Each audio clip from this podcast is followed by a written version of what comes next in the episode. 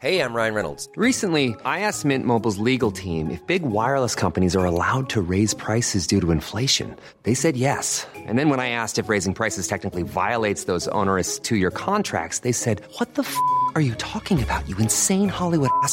So to recap, we're cutting the price of Mint Unlimited from $30 a month to just $15 a month. Give it a try at mintmobile.com slash switch. $45 upfront for three months plus taxes and fees. Promo rate for new customers for limited time. Unlimited more than 40 gigabytes per month. Slows. Full terms at mintmobile.com.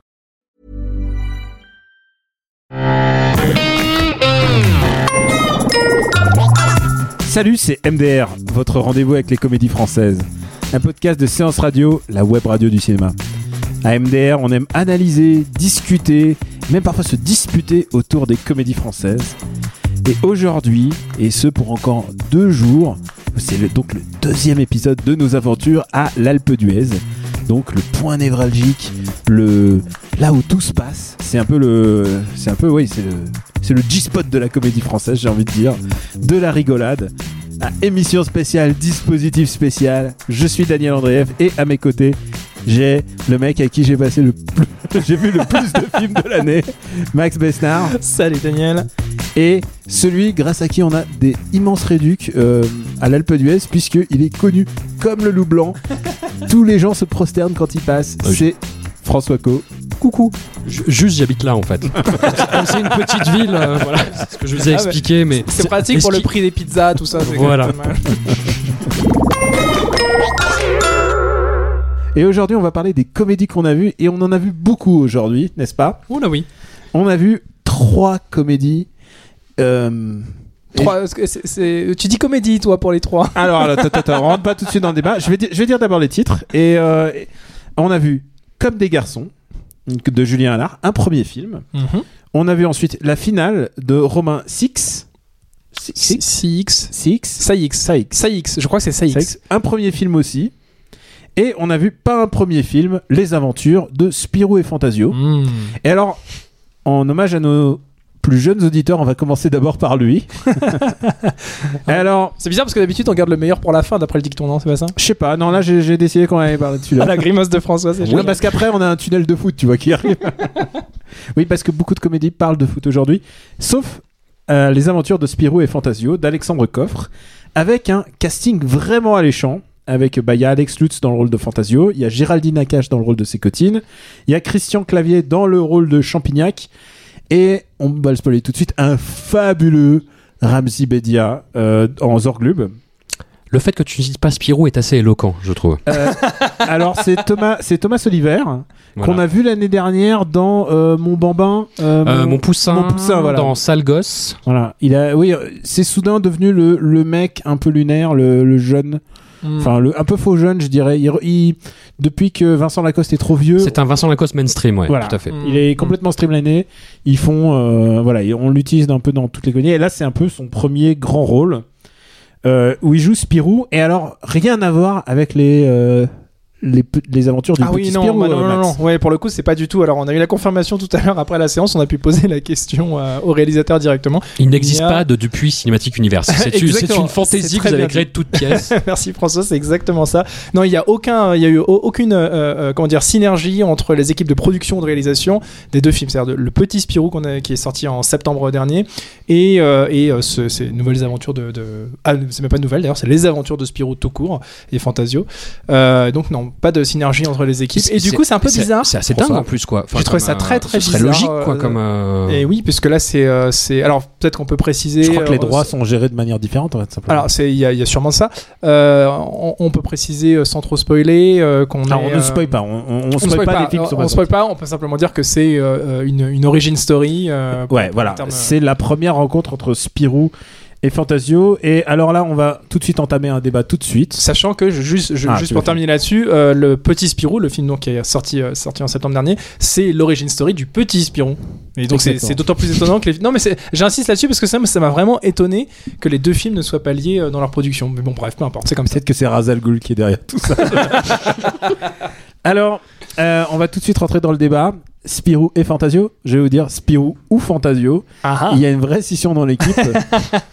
Euh, François, tu es Team Fantasio ou Team Spirou? Je suis Team Spirou, mais par défaut, Euh, vraiment, parce que le gros problème du film, c'est euh, bah, les deux personnages euh, titres en fait. Je, je trouve qu'il y a un miscast assez incroyable, qu'il y a une absence de synergie euh, encore plus incroyable.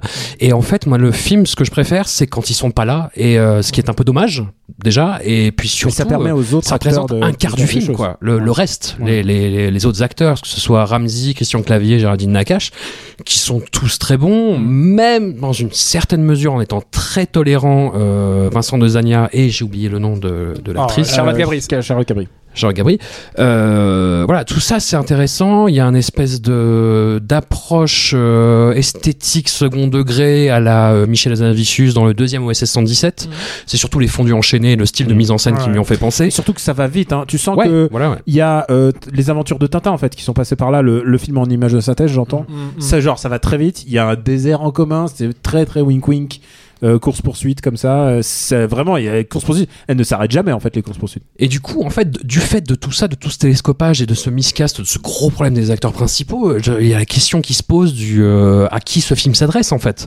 On, vous, vous étiez là quand le, le petit garçon est sorti de la salle en disant c'est euh, c'est- Alors, alors, je tiens à dire, je tiens à dire, il y a un petit garçon qui a, qui est clairement sorti déçu parce que il croyait que Spirou et Fantasio ça allait être un dessin animé. ouais. Et alors là, euh, Max, d'après toi, à quel âge ça s'adresse en fait euh, Parce que euh, parce, non, parce que on s'est regardé pendant les, les Ouais, séquences, il y a des moments où il y a des gens qui éclatent. Bah, on en parlait dans l'émission précédente de, de, de MDR, la spéciale Apple II. On en parlait justement de, de ça, de est-ce que le Spirou et Fantasio, ça allait être un film qui allait s'adresser aux adultes, aux adolescents ou aux enfants? Le fait est que le petit Spirou s'adresse totalement aux enfants et même aux très jeunes enfants, et que bah, les aventures de Spirou et Fantasio, c'est un petit peu, un petit peu, ça va un petit peu dans tous les sens, ça vise un petit peu partout. Euh, Il y, a des- y, y a phases qui sont vraiment très BD. C'est vraiment de la BD. C'est vraiment de l'humour de BD. ça, oui, mais il y a- y, des phases qui sont quand même, enfin très très, peut-être pas très violentes, mais des phases qui sont assez violentes, je trouve, euh, tant dans le propos que dans le graphique, dans la, la violence graphique. Euh, pour autant, euh, c'est, il y, a- il y a beaucoup aussi de blagues en dessous de la ceinture, des, des choses un petit peu. Il y a beaucoup d'innuendo sexuels à Ouais. tel point où à un moment je me suis, je, me- je suis retourné vers toi, tu es mon témoin et je me suis dit mais elle, elle, elle le touche ou je- je- je- alors, alors, elle ne le, elle le touche certes, mais elle lui touche le ventre. D'accord, ok, elle touche le ventre, ok, d'accord. C'est, c'est ton imaginaire qui a fait. le Non mais il y a beaucoup derrière. d'innuendo sexuels et je comprends parce que ça s'adresse aussi à des adultes de fait. Il y a énormément de références à la BD. Il y a le Spirocopter Mm. qui est abusivement utilisé. Ouais, ouais. Euh, Il y a Zorglub. Il y a des petits clins d'œil assez intéressants. Je veux rassurer quelques fans quand même. C'est des petits clins d'œil rigolos comme euh, par exemple les sous-titres. Il y a un jeu sur les sous-titres à un moment. Euh, c'est plutôt malin. Je suis assez fan de Spirou. Pour ma part, je, pour moi, Spirou maintenant c'est devenu un personnage un peu euh, genre.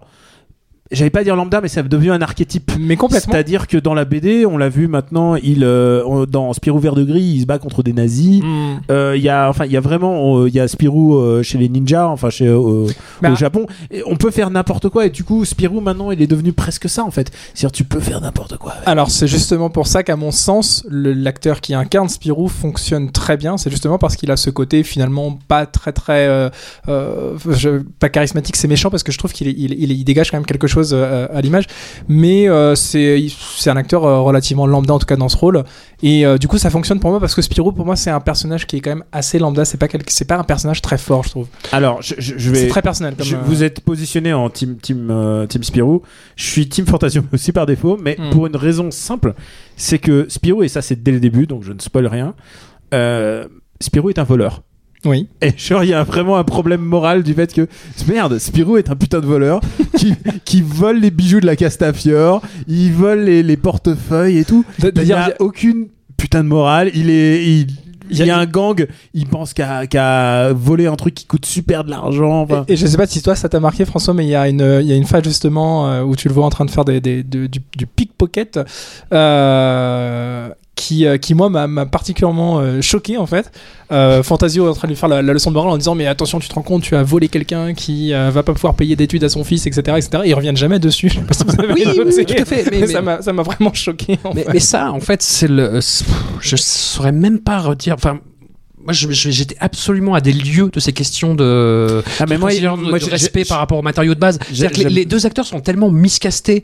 Ouais. Le, le film part tellement en roue libre par rapport à son influence que moi, j'ai même pas vu Fantasio. Moi, j'ai vu Alex Lutz qui fait du Alex Lutz, quoi. Exactement. Qui, qui fait de euh, complètement naze, le, le- bah, ce que vous appelez le, le point à gueule, enfin les, euh, les, les- les choses, les, les petites impros, tu vois, où il sort mais un petit personnage, tu vois, comme, comme typiquement euh, dans certaines scènes de OSS 117, tu vois, quand. Moi, ce qui m'a c'est- très, c'est très OSS Comics, quoi. Ouais. ouais, ce qui m'a sauté, euh, ce qui m'a sauté à la figure Ça pourrait, finalement, ça, c'est pour- que ça pourrait passer pour un compliment. hein. Oui, bien sûr. Ce qui m'a sauté à la figure finalement, c'est que c'est que Alex, Lu- Alex Lutz, pardon, c'est pas facile à prononcer, euh, est, est un très très bon comique. Moi, j'aime beaucoup euh, son, son travail en général euh, sur scène, euh, Catherine Hélène, etc. Je suis très client de ça, mais euh, c'est pas forcément Au cinéma, c'est pas. c'est- un, un comédien encore accompli. Alors Non. peut-être que ça viendra, mais là pour l'instant, c'est peut-être qu'il est dans encore son un propre peu. film qui raconte un peu sa life. euh, Oh là là. su- oui. Et bah, il refait un peu ses sketchs. Il fait le, mec qui marque, qui fait le cheval et des choses Ouais, comme ouais. ça. Euh, je veux quand même revenir sur Ramzi Bedia qui est Extraordinaire, à fond les ballons. comme d'habitude. Il, il est là un quart d'heure, quoi. Il, mais il a le rôle de sa vie.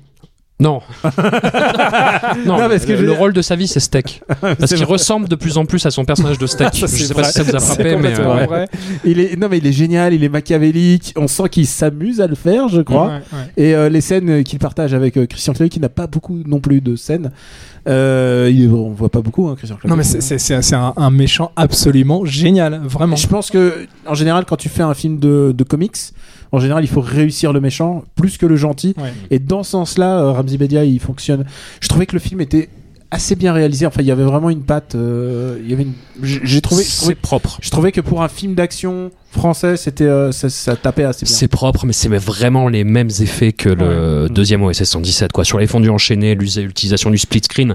Dans OSS, ça avait du sens, en fait, parce que c'était un hommage à ça et c'était une Mhm. mise en abîme dans la scène. Là, c'est juste de l'épate, en fait. C'est juste, on fait la même chose, quoi. Ouais, bien sûr. euh, Bon, bah, on va pas revenir dessus euh, sur euh, Spirou et Fantasio. Sachant que c'est quand même deux héros un peu teubés qui sauf finissent me sauver, genre qui, qui sont partis pour sauver le monde, ce qui s'est déjà vu un peu des milliards de fois. J'espère que vous avez une bonne culture foot pour ce qui, ce qui suit. Parce que comme des garçons de Julien Hanard, donc un premier film, euh, réunit Max Bou- euh, Boublil et euh, Vanessa Guide, Bruno Lochet et plein d'actrices puisqu'il s'agit d'une équipe de foot qui se forme féminine qui se forme à Reims. 71. Ouais, euh, en 69, me dit. En fait, je crois que ça s'étend sur 200, je sais pas. et et euh, based on a true story. Donc, euh, donc on est forcé de. c'est ça, leur premier match officiel 71. euh, Ouais, on est c'est forcé d'aimer, donc forcément. Euh, j'ai j'ai eu j'ai eu pas mal de petits pépins avec ce film. Tu veux te lancer, Max, peut-être? Euh, bah, le, le- alors l'intention de, de départ est quand même plutôt bonne, euh, le délire un peu, euh, un peu euh, suffragette, un peu euh, les droits de la femme, etc. Je trouve que c'est absolument euh, primordial ce genre de, ce genre de, de sujet, surtout à notre époque. Surtout pour des gens qui connaissent pas l'histoire comme. comme moi, en Exactement, c'était, c'était, bah, pour le coup, j'étais ravi de voir qu'à la fin, euh, c'était, c'était quand même basé sur des choses relativement vraies a priori. Euh, par contre, ce qui m'a beaucoup dérangé, c'est que c'est un film qui est écrit par un homme et ça se ressent beaucoup que ça a été écrit par un homme. Je me suis fait la réflexion tout au long du film sans me poser la question avant de savoir si ça avait été, un, si c'était un réalisateur et un scénariste euh, masculin. Et le fait est que c'est le cas. Je l'ai vu au générique de fin. Euh, donc euh, zéro surprise à ce niveau-là et pas mal de déceptions plutôt. Et, puis surtout, c'est le, tout le- est le- par le prisme de Max mais Boublil. absolument, c'est le film gravite autour d'un personnage masculin et ça, ça me pose un vrai problème. François? Alors, euh, ce qui me pose un vrai problème, c'est Max Boublil. Euh, C'est-à-dire qu'on a essayé. Toi, t'es pas fan. Moi, je, non, je trouve on, que. a, on, on a, on, a, on a eu l'expérience Max Boublil, on a essayé, ça n'a pas marché. Pourquoi recommencer en fait? C'est Alors, moi, je ça trouve, que- qu'il- je trouve qu'il. il- Justement, on va partager. euh, son Oh là là, XP mais moi, Max Boublil. dès la première scène, quoi, quand Alors- il fait son lover euh, qui, euh, qui drague la petite caissière du, du stade, je fais oh non, c'est Bah, pas c'est le numéro qu'il exécutait déjà sur YouTube il y a, il y a Mais oui. 10 ans. Quoi. Alors, Ouais, c'est- je, je trouve que Max, arrêtons, quoi. Max Ouais. Boublil joue bien l'arrogant connard. Et dès qu'il essaye de faire un peu l'acting, dès qu'il a l'air de, de pleurer un petit peu, tout de suite, je- j'y crois, pas- Ouais, j'y crois le- pas des masses. en mais fait. c'est- c'est- je trouve que l'arrogant connard, il maîtrise. il, il est assez totem de tous les problèmes du film. C'est-à-dire qu'effectivement, c'est basé sur des bonnes intentions, sur un bon sujet qui pourrait être intéressant, mais qui est tout, où tout est tellement rentré au chausse-pied, quoi.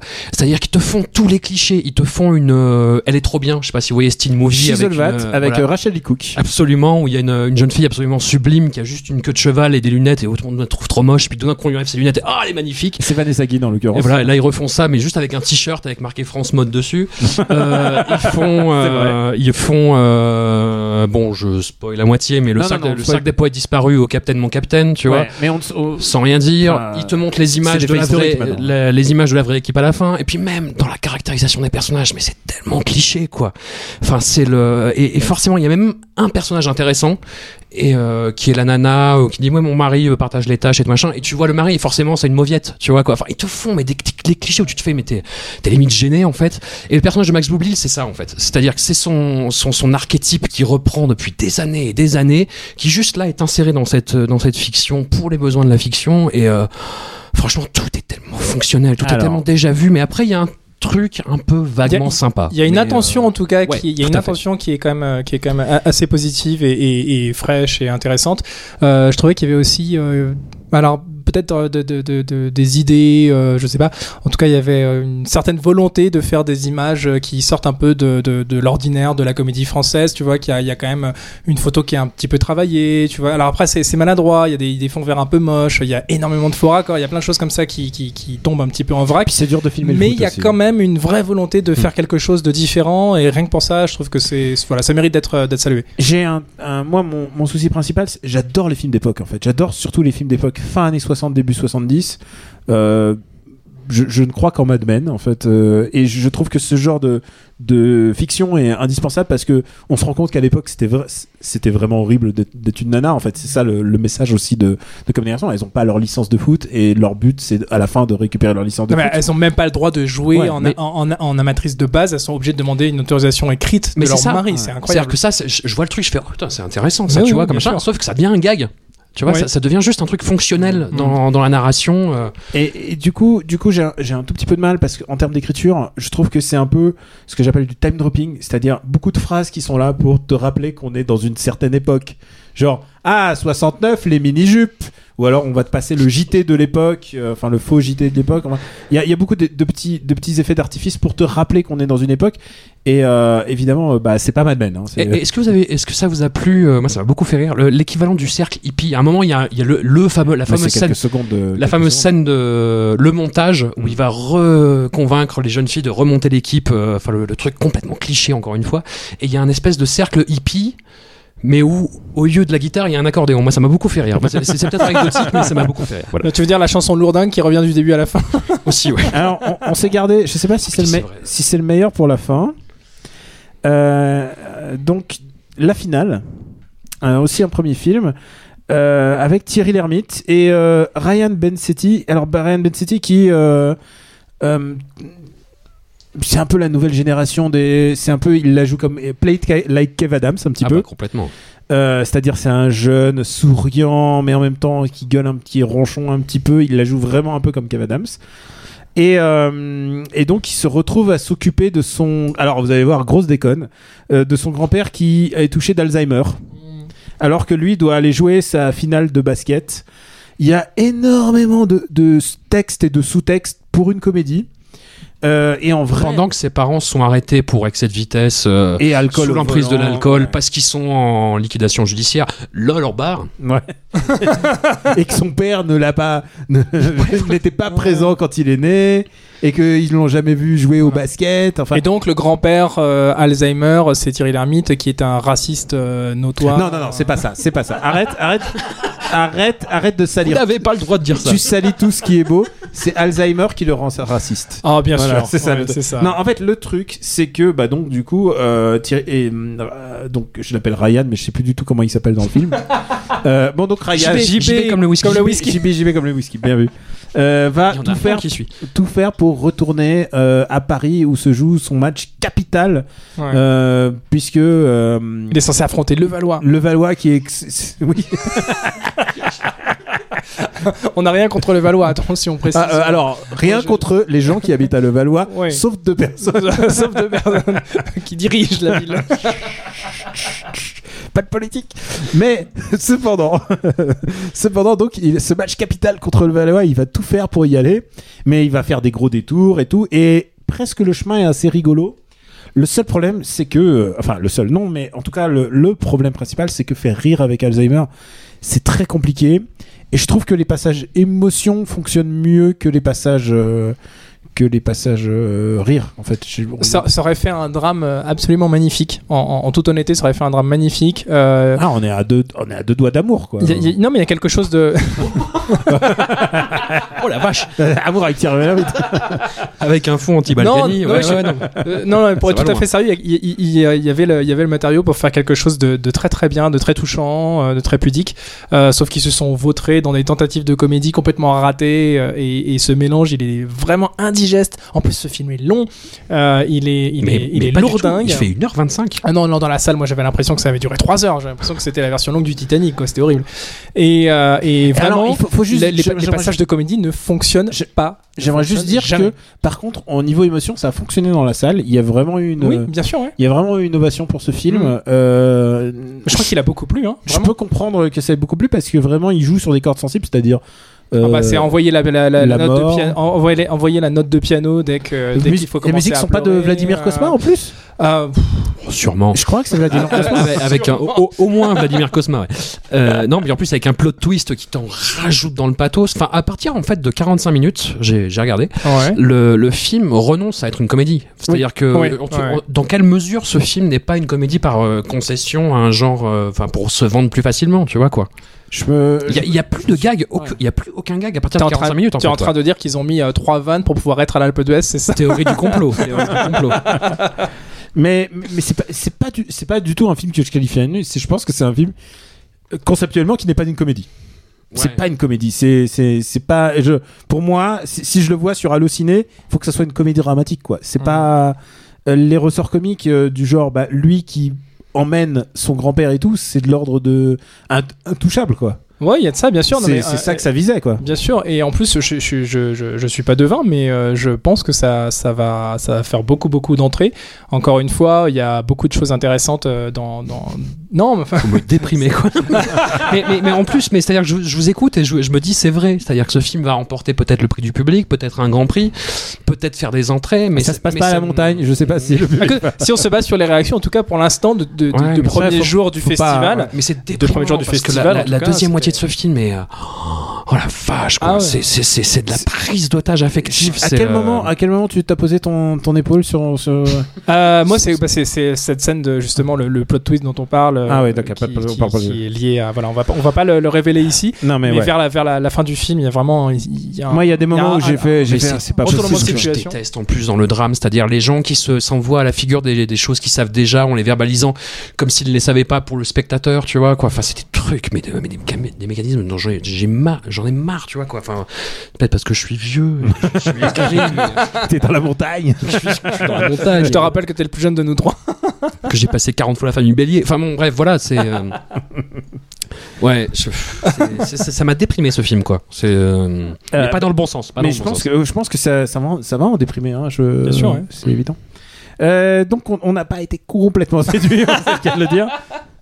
Mais euh, Pour moi, le gagnant de la journée, euh, clairement, c'est C'est Spirou C'est Spirou, vraiment. ouais, Spirou aussi. J'aime bien la formule de amour du film de basket, quoi. La vérité, c'est que la chose la plus Le drôle. La, la chose la plus drôle qu'on ait pu voir aujourd'hui, en vrai, c'était euh, c'était la prise de parole de Ramsey avant la pro- non après la Ah, il projection. était, il euh, était, euh, Avant et après. avant et après en fait la projection je veux il était, que- il était extraordinaire. La, la vanne qui m'a fait le plus rire dans la finale, moi, c'était une vanne liée au PSG, donc je me suis dit, où est-ce que je suis Jusqu'où je suis tombé? Elle était vraiment bien, par contre. Non, ah c'est vrai. j'- J'avoue dans la dans la finale, il y en a une, il y a une scène qui m'a fait mourir de rire, c'est quand ils reviennent. euh, je sais pas si je Non, non, non, pas non, de je, non, je passe pas. Il y a une scène qui t'a fait mourir de rire, c'est déjà bien. Non, mais c'est en plus, j'ai vraiment. Et je t'ai et je t'ai précisé, je te l'ai dit. En plus, je dis, ah, ça, c'est drôle. Ah oui, oui, je sais très bien, je sais très bien, je sais très bien. Bon, je crois qu'on on s'est tout dit pour aujourd'hui. Euh, demain, j'attends en particulier le doudou Évidemment. euh, avec euh, Katmerad. T'attends autre chose. Tu attends autre chose. Arrête de mentir. T'attends le film de Dieu. C'est vrai, demain, il y a Dieu. Dieu, Dieu Franck Dubosc va montrer son film. Et je peux dire que c'est vraiment, une- ça va être une belle journée demain. Ah, bah oui, tu m'étonnes. Donc revenez pour, euh, pour notre épisode 3 de, de notre saga. Je, je remercie, euh, j'ai- pris l'habitude maintenant de remercier Max, Max pour son assistance à la technique. C'est le roi, C'est toujours un le plaisir. roi de l'antisaturation.